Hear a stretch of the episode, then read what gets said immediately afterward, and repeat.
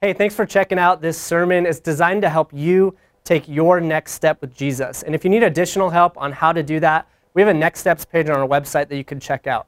Also, if you haven't been able to attend a service at any one of our campuses recently and participate in the time of giving, you can give anytime you want online by visiting our give page or by texting to give.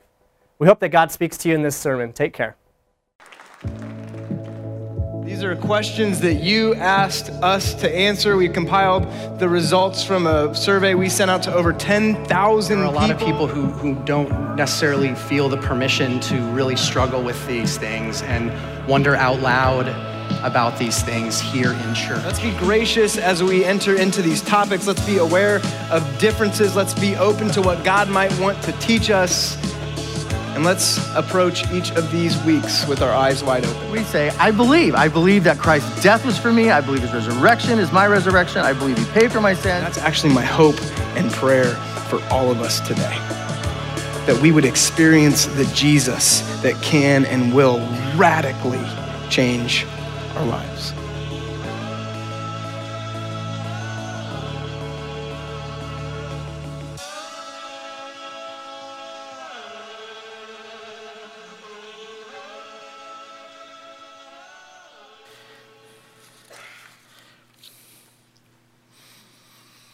Hey, everybody, my name's Steve. I work here.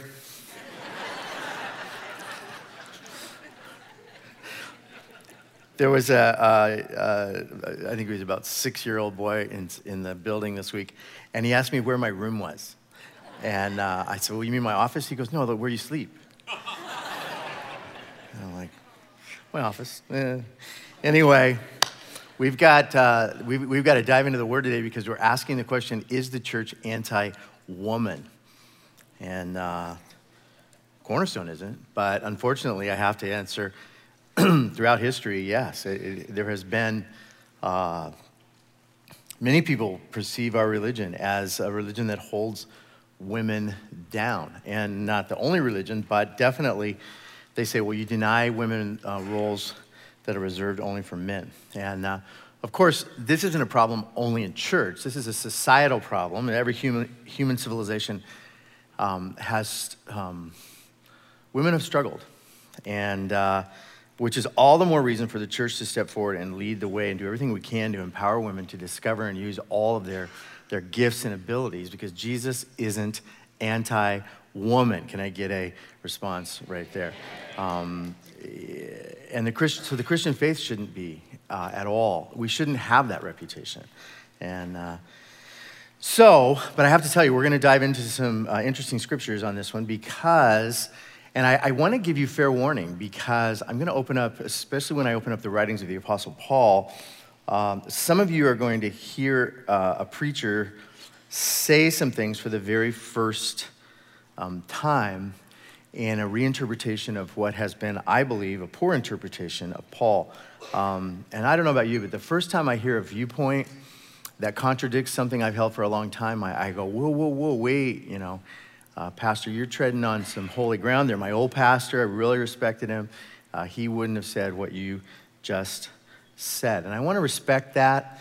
Uh, and I want to, I want to, to say that I, I think, I think around here, if, if anyone's going to change your mind about anything, it comes over time.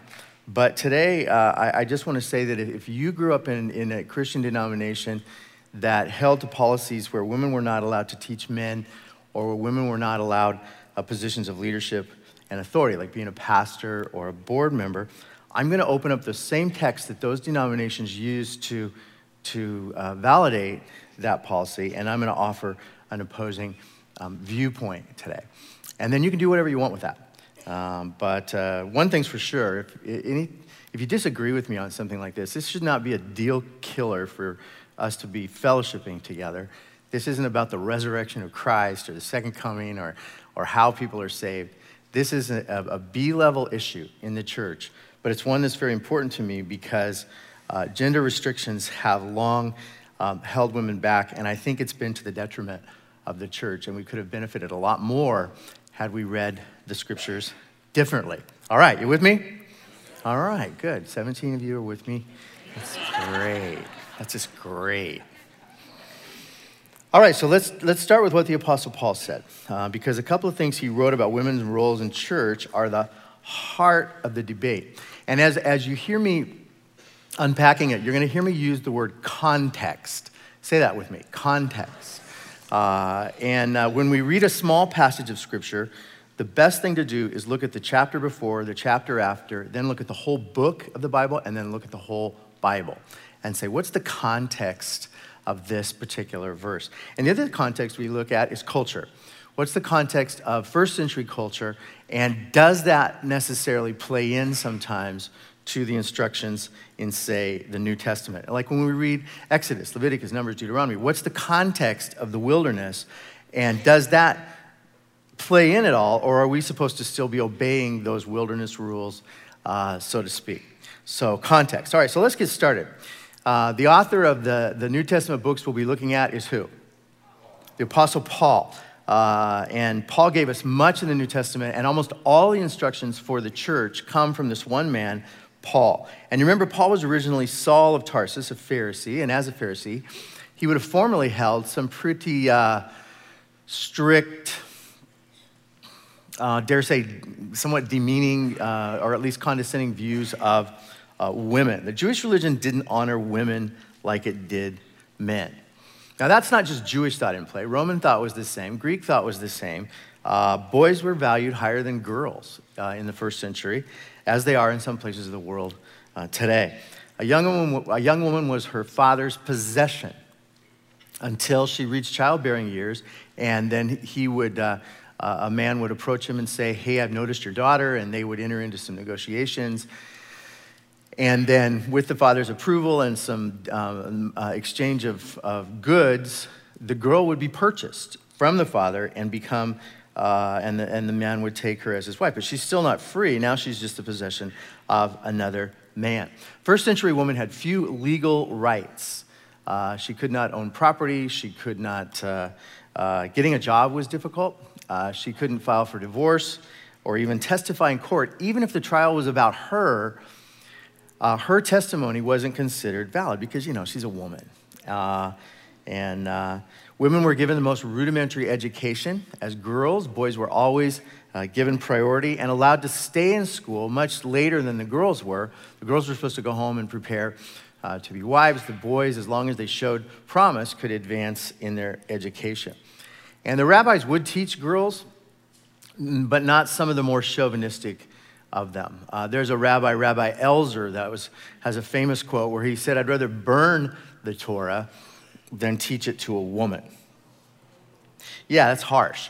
And we don't know where the Apostle Paul would have come down on this spectrum, uh, but we do know that after his dramatic conversion, Paul shows some great promise uh, when he starts uh, leading in the church. Uh, his teaching on spiritual gifting that we find in Romans, 12, Ephesians 4, 1 Corinthians 12. Uh, the Apostle Paul makes these long lists of gifts that the Holy Spirit gives people in church talents, abilities.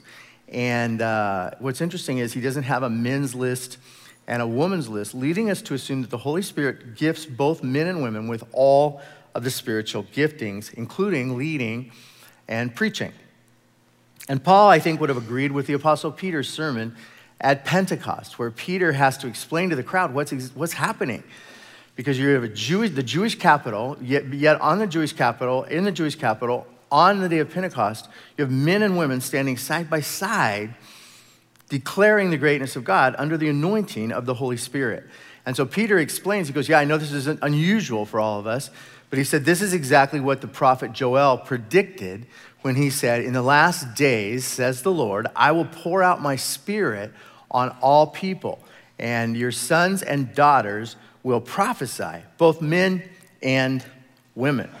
Uh, and so then later, Paul would have affirmed this that now in Christ, uh, post Christ, post Pentecost, there's no more Jew or Greek. And that would be revolutionary for a Pharisee to say something like that. Uh, Jews felt themselves superior to every other ethnicity in the world.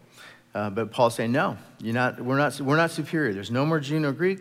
There's no more slave nor free. And the church was, this was interesting because the church had slaves and freemen now sitting side by side, born again, sitting in church together. And Paul said, and there's no more male or female in Christ.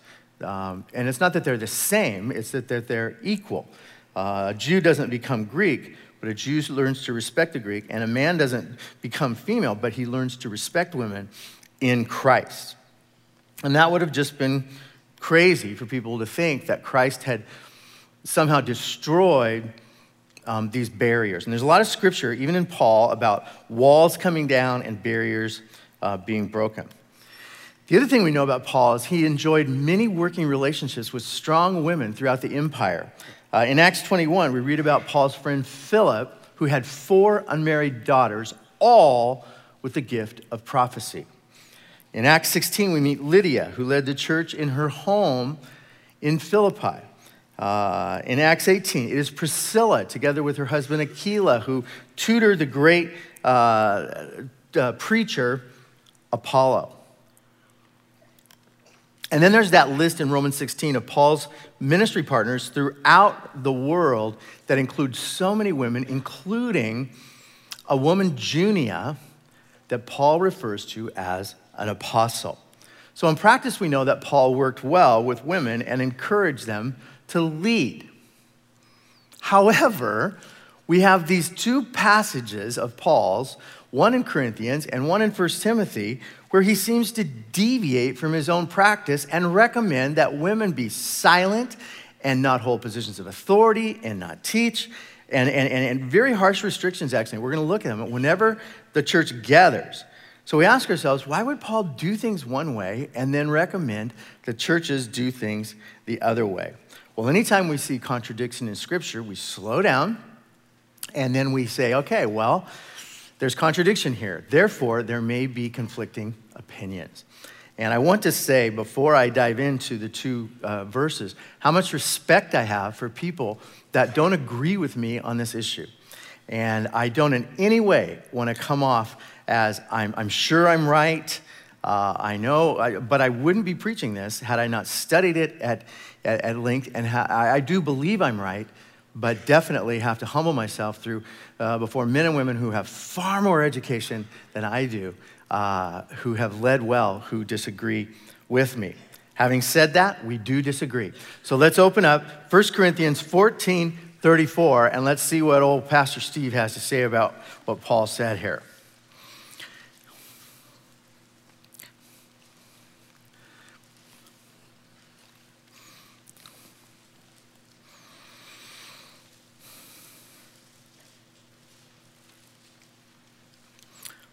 1 Corinthians 14 34. Women should remain silent in the churches. They are not allowed to speak, but must be in submission, as the law says. If they want to inquire about something, they should ask their own husbands at home, for it's disgraceful for a woman to speak in the church. Man, that is, why would Paul say that? And most importantly, is this a command that we were supposed to be following for the last 25 years at Cornerstone? Well, obviously, I, I think it isn't, or we would have been following it, but I want to explain why. And I think the answer why comes out of context the context of the rest of 1 Corinthians, the context of the rest of Scripture, and the context of culture. Uh, the context of this letter of Corinthians is that Paul, starting in chapter 11 of 1 Corinthians, you can flip back and you can see it, he's starting to give um, specific regulations for public worship. When we gather, how to behave in such a way that benefits everyone. We get the idea with their newfound Christian freedoms and spiritual gifting, church members, both male and female, were, uh, were kind of taking things to an excess, especially in the Corinthian church, and it was becoming chaotic. So Paul is telling these church members to rein it in and to exercise some self control for the benefit of the entire group. It seems that the women in some of the first century churches were abusing their newfound freedoms and dominating the church discussions. Biblical scholars tell us that two different things were happening at the same time that contributed to this. On one end of the spectrum, you had women who had received little, if any, education, who had now been liberated by their faith in Christ. And like children who have never been allowed to speak, that finally get the opportunity, the, the women just can't stop peppering the men with questions uh, that would have better been answered at home. Not only that, there was strong cultural division between men and women back then. And so if the husband doesn't answer your question, maybe the guy down the row could answer your question. And next thing you know, the guy down the row and this woman are having a, an offline conversation that the church would have felt was inappropriate. Paul says, if you have a husband, ask him, and he'll come up with the answer. And he is recommending that for this particular group, and maybe even for other churches as well. But Roman historians tell us that something else is happening on the other end of the spectrum in the exact time that the Apostle Paul is writing Corinthians, where a first century women's liberation movement was sweeping the Roman Empire. Women were fed up with centuries of being held down and dominated by men, and they had finally decided to take things into their own hands. And as always happens when an oppressed group finally rises up, there were so many excesses in the first century that the church could not support what this feminist movement was promoting. They called themselves the New Roman Woman. They were coming on like gangbusters. For centuries, they had been required by law to show respect to their husbands in public, whether or not the men deserved it. But the new Roman woman would have none of that, giving herself permission to publicly berate her husband in front of all of his friends. There are stories of these aggressive women dominating at parties in Rome and other places, loudly haranguing men for hours. And for the new Roman woman's movement, it went much further than, than public boorishness and, and rudeness. It also included a new morality, or we could say an old immorality. There was a social rule back then that encouraged Roman men to have extramarital affairs. It was expected. But the women were supposed to remain chaste and loyal to their husbands. The new Roman woman gave herself permission to do the opposite to dress, to speak, and act seductively in order to attract her own extramarital partners. If pregnancy was the result, abortion was encouraged. So I believe that Paul wanted his sisters in Christ to distance themselves far from this movement. Not that Christian women were not liberated, but they were liberated for much more noble purposes than these. And this is the context of culture. Okay, now let's look at the context of the rest of 1 Corinthians, a letter full of instruction for the early church. One interesting instruction is in chapter 11, and you can flip back and look at it if you like, and maybe later you'll want to study it. Chapter 11, the Apostle Paul tells women what they're supposed to wear on their head when they are prophesying in church. Did you catch that? The Apostle Paul is telling women in chapter 11 what to wear when they are speaking up in church. Yet in chapter 14, he tells them to be silent in church. Do you see the contradiction? Whenever there's a contradiction, we slow down and say, maybe I'm not understanding what's going on. But I say this if Paul were demanding complete silence from women in chapter 14, then chapter 11 makes no sense at all. I believe the Apostle Paul was teaching them what he would coach us to do an encouragement for all of our gatherings to be productive and edifying and to not allow influence on the outside to affect what's going on in here. For all of us to show respect and restraint so that the world can see how truly liberated people behave themselves. Now, if you disagree, the alternative to my interpretation is to ignore the rest of 1 Corinthians and the rest of the New Testament, to ignore culture of that time, and to require our women to be completely silent whenever we gather on the weekends or in our homes at church. Even in our community groups, churches where only men are allowed to speak. Well, I'll tell you what, I wouldn't want to attend that church, and I don't think you would either. But if we are going to say that 1 Corinthians 14 is to be literally taken by the first century, by the 21st century church, that's exactly what we would have.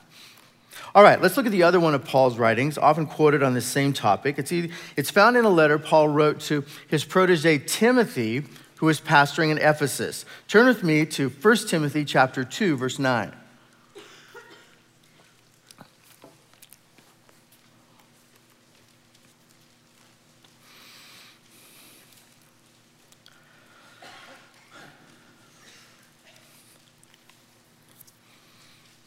I also want the women to dress modestly with decency and propriety, adorning themselves not with elaborate hairstyles or gold or pearls or expensive clothes, but with good deeds, appropriate for women who profess to worship God. A woman should learn in quietness and full submission. I do not permit a woman to teach or to assume authority over a man. She must be quiet. For Adam was formed first, then Eve, and Adam was not the one deceived. It was the woman who was deceived and became a sinner. But women will be saved through childbearing if they continue in faith, love, and holiness with propriety. All right, once again, let's look at the context and the culture. In this, in this book, Paul has given Timothy uh, instructions that a pastor would need. Uh, Timothy leads the large Ephesian church, where, like in Corinth, the new Roman woman movement was in full swing. I believe that Paul's reference to childbirth and even Adam and Eve is clearly in response to the influence these brash pagan women had when it came to their reckless sexuality. Uh, Paul, who in other places teaches about the holiness of marriage, now promises women that he, God will protect them if they will take their baby to term. Another pagan influence in Ephesus that we need to know about is that this is the worldwide center of the worship of Diana, also known as Artemis. And this dominated the Ephesian landscape. The temple was the largest building in Ephesus and the second largest building in the world for many, many years. Surrounding the temple were countless temple prostitutes making themselves available. They dressed in expensive, revealing outfits, wearing elaborate hairstyles and expensive jewelry given to them by their regular customers. They were brash and loud, imitating their mythical goddess by using whatever manipulative tools they had to get what they wanted from men. In this letter, Paul is clearly telling the women of the first century church to distance themselves from this type of behavior and from this type of style not to allow these outside forces to shape the beauty of what God was doing in the church between men and women. He's telling the women to not loudly dominate gatherings. Paul says, I do not permit a woman to assume authority over a man. With this word authority, he chooses a, a Greek word not from the Bible, but from outside the Bible. As a matter of fact, this is the only place in the New Testament where this particular Greek word is used. And the more I've studied it, the more I'm reminded of that great swordsman, Emilio Montoya, from Princess Bride, where he says to Vizzini, You keep using that word, but I don't think it means what you think it means. This is the word authority. The Greek word Paul chooses, he chose on purpose. It's not used anywhere in the Old or New Testament to describe spiritual authority or authority in working relationships. It is an aggressive word and always used when someone violently or aggressively bullies someone else or takes over by force. I do not believe that Paul is saying that women in the church cannot be peacefully given leadership positions. He's teaching the Christian women not to be aggressive like the women outside the church, not to demand their way, but to trust that God will work on the hearts of both the men and the women in the church, including their pastor, and allow everyone to use their gifting to bless the church. Now, like I said, I could be wrong. But if I am wrong, let me line out how we would have to govern Cornerstone. Here we go. Let's quote Paul The women are to dress themselves in modest clothing. No, go back. Modest clothing with decency and good sense, not with elaborate hairstyles, gold, pearls, or expensive apparel. So, there are, would be no clothing restrictions for the men, but the women would have to wear modest, inexpensive, sensible clothing at all times. So, it's Ross, Marshalls, or Target. For you. And I'm not just talking about the clothes you wear to church, I'm talking about the clothes you wear to the beach. And no elaborate hairstyles and no expensive jewelry. Keep it plain and cheap and simple. Paul says a woman should learn in silence with full submission. She is to be silent. So when we gather, the women must keep silent whenever anyone, not just men, are being taught. If we were going to enforce this rule at Cornerstone, our women would not be allowed to enter into discussions on the weekends or in the community groups. I do not allow a woman to teach, Paul says. Women would not be allowed to teach anyone in a church context. Even women's ministries and youth and children's ministries could only be taught by men. I do not allow a woman to have authority over a man. So even if that woman is a 21st century CEO of her own company, when she comes to be with us, she cannot hold a position of authority. Now, this is the literal interpretation of this passage. And this is also where I have to cry foul to those pastors and denominations where I believe they cherry pick a couple of things out of this text and say, this is gospel, this is what Paul says, while completely ignoring some of it. I mean, I'm sure they're only teaching you what someone taught them, but I believe they were taught wrong and they taught you wrong. And I believe it's a teaching that dangerously excludes women from using their gifting where we need them the most. We need women to teach us. We need women to lead us. We need women to influence us. We need women to not be silent in the church. if for no other reason, to be real followers of Jesus. We are Christians. Our Christian carries the, our, our, our, religion carries the name of our founder, Christ, who came to earth bringing revolutionary liberation for women. Jesus defines us, and Jesus is for women. Let me tell you about Jesus. He was unlike any other rabbi of his day. Luke tells us in chapter 8 that, that women were traveling with his school not just men. And Jesus was obviously apprenticing the women.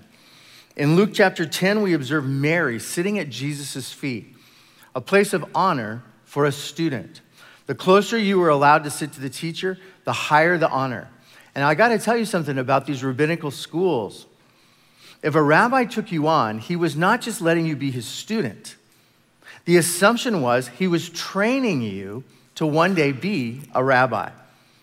Now, Mary's sister Martha took exception to this, probably because she needed some help in the kitchen, but she asked Jesus to scold Mary and put her in her place. And instead, Mary, uh, Jesus defended Mary's choice to be trained right alongside the men. In John chapter 11, Lazarus, Mary and Martha's brother, died, and Jesus came.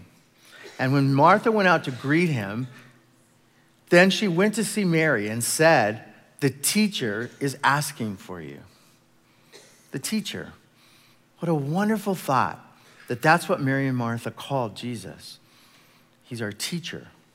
For the first time in their life, they had a teacher that wasn't looking past them to teach the men.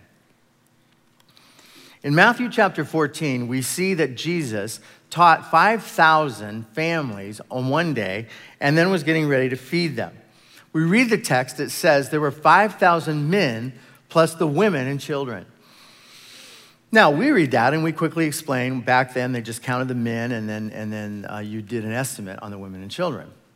But when the first century reader read this, they would have been shocked.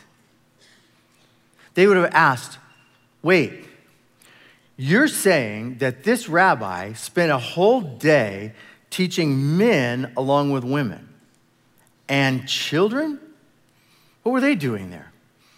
Well, he, he allowed them to come and sit near and listen as well. They would have never heard of a rabbi like this. Jesus had come to break down the walls, the gender walls, the age walls. Plus, he wasn't afraid of his reputation being tarnished by any woman. John tells us in chapter 4 that there was a woman who met Jesus by that well near Sychar. When they returned, Christ was spending inappropriate alone time with this Samaritan woman who had had five husbands and was now living with a man. Her ethnicity, her gender, and her life choices would have driven any other Jewish rabbi away. They would have never spent time with this woman. But Jesus was the opposite. And before the day is over, she has become the first evangelist of the gospel, the first missionary going back into town and bringing everybody out to the well to meet this man. She said, Could it be he might be the Messiah? In Luke chapter 7, uh, Luke tells us that when Jesus was at dinner one day, a woman with a bad reputation in that particular village approached him. She was sobbing, washing his feet with her tears, wiping them with her hair, kissing his feet, and anointing them with expensive, fragrant oil. When the men took exception to all this improper public behavior, Jesus defended her and told her that her faith had saved her. And then at the end of the Gospels, we see the important role women played both at Calvary and the garden tomb. Other than the Apostle John, it was the women who were the witnesses to the horrors of the cross. And then on that Sunday morning, it was the women who were the first to speak with Christ. Do you remember that beautiful conversation when Mary thought that Jesus was the gardener? And he called her name, Mary, he said. What was her response? Teacher. She called him teacher. Jesus was Mary Magdalene's teacher. Then Jesus sent her to instruct the men about what had just happened the resurrection of Christ, the most important event in history. And the first person to tell it is a woman. And then on the day he ascended to heaven, Jesus commissioned women into ministry right alongside the men, telling them to go into all the world and make disciples of everyone, teaching them to do everything Jesus had done, baptizing them in the name of the Father and Son and the Holy Spirit. And Jesus said, I will be with you always. And he said this to both men and women. Then he sent them to the upper room where 10 days later they were empowered by the Holy Spirit to preach and to share the gospel with the world. Jesus had no problem with women sharing his gospel. He trusted them with the message right alongside the men. He defended women, he honored women, he commissioned women into ministry. So, if I'm going to be the lead rabbi in this fellowship, I must do my best imitation of Christ to permit and equip women to teach and to lead. If God trusted Elizabeth, if God trusted Mary, if God trusted Anna to speak about the unborn Messiah's birth, then we can trust our women to talk about him too. If God trusted a teenage girl to carry his son to term and then raise him, we can trust our teenage girls to preach and to lead. If Jesus trusted the women at the tomb to share the good news with the men, we need to listen to our women who share the good news about Jesus with us. I say if Philip's daughters can preach, then our daughters can preach. And if Junia can be an apostle, then so can our mothers. Jesus empowers women, so we will too.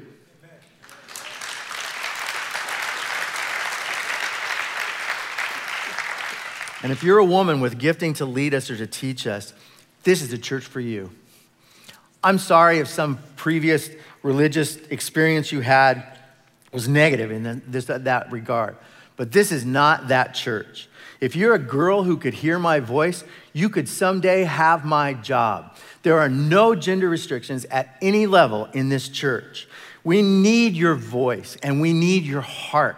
We need you to lead like women lead. We'll lead like men lead, you lead like women lead, and together we will reflect the image of God who made man and woman and said, Both together are created in my image. I say to you, join the women on our team that already hold positions of respect at every level in this organization and on every campus.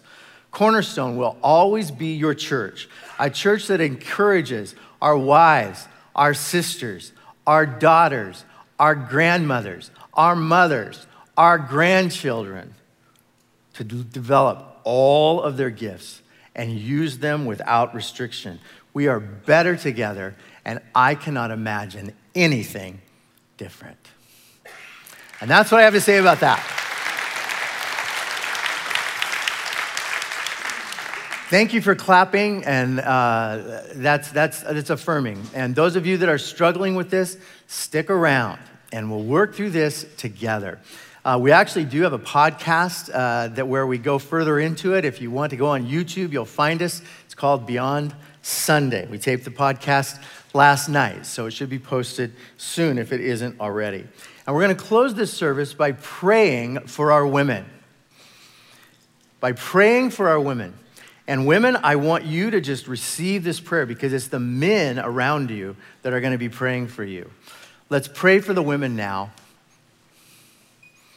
that are in this room and in the other rooms in these buildings that are all over on all five campuses, that are watching online. Let's pray for the women that are in prisons, that are, uh, that are following with us in our sermons. Father, we come to you now in the name of Jesus, your only Son, and we thank you for loving and empowering women. We thank you for giving us women. I cannot imagine my life without my mom, my mother in law, my, my wife, my sisters, my daughters, my granddaughter. Lord, I've been so blessed in my life with strong and gracious women who have been so patient with me as a man. And Lord, I thank you that over the years you've caused me to respect even more and more the strength that women bring to the table. Father, I pray for any woman that can hear me that has been discouraged in the past and has been discouraged from using her gifting. And I pray that she would know that here, that not only do we have her back, we want to train and equip her to use that gifting for you. Father, I thank you for the results that could come out of a sermon like this, as women would be encouraged to seek your Holy Spirit for the best gifts and then to use them for the benefit of the church and the benefit of the world. Raise up strong women from our children's ministries and our youth ministries. Raise up strong women among us that will lead the way our world needs them. Our church needs them. Teach us your ways, O oh Lord, we pray. In Christ's name. Everybody shouted,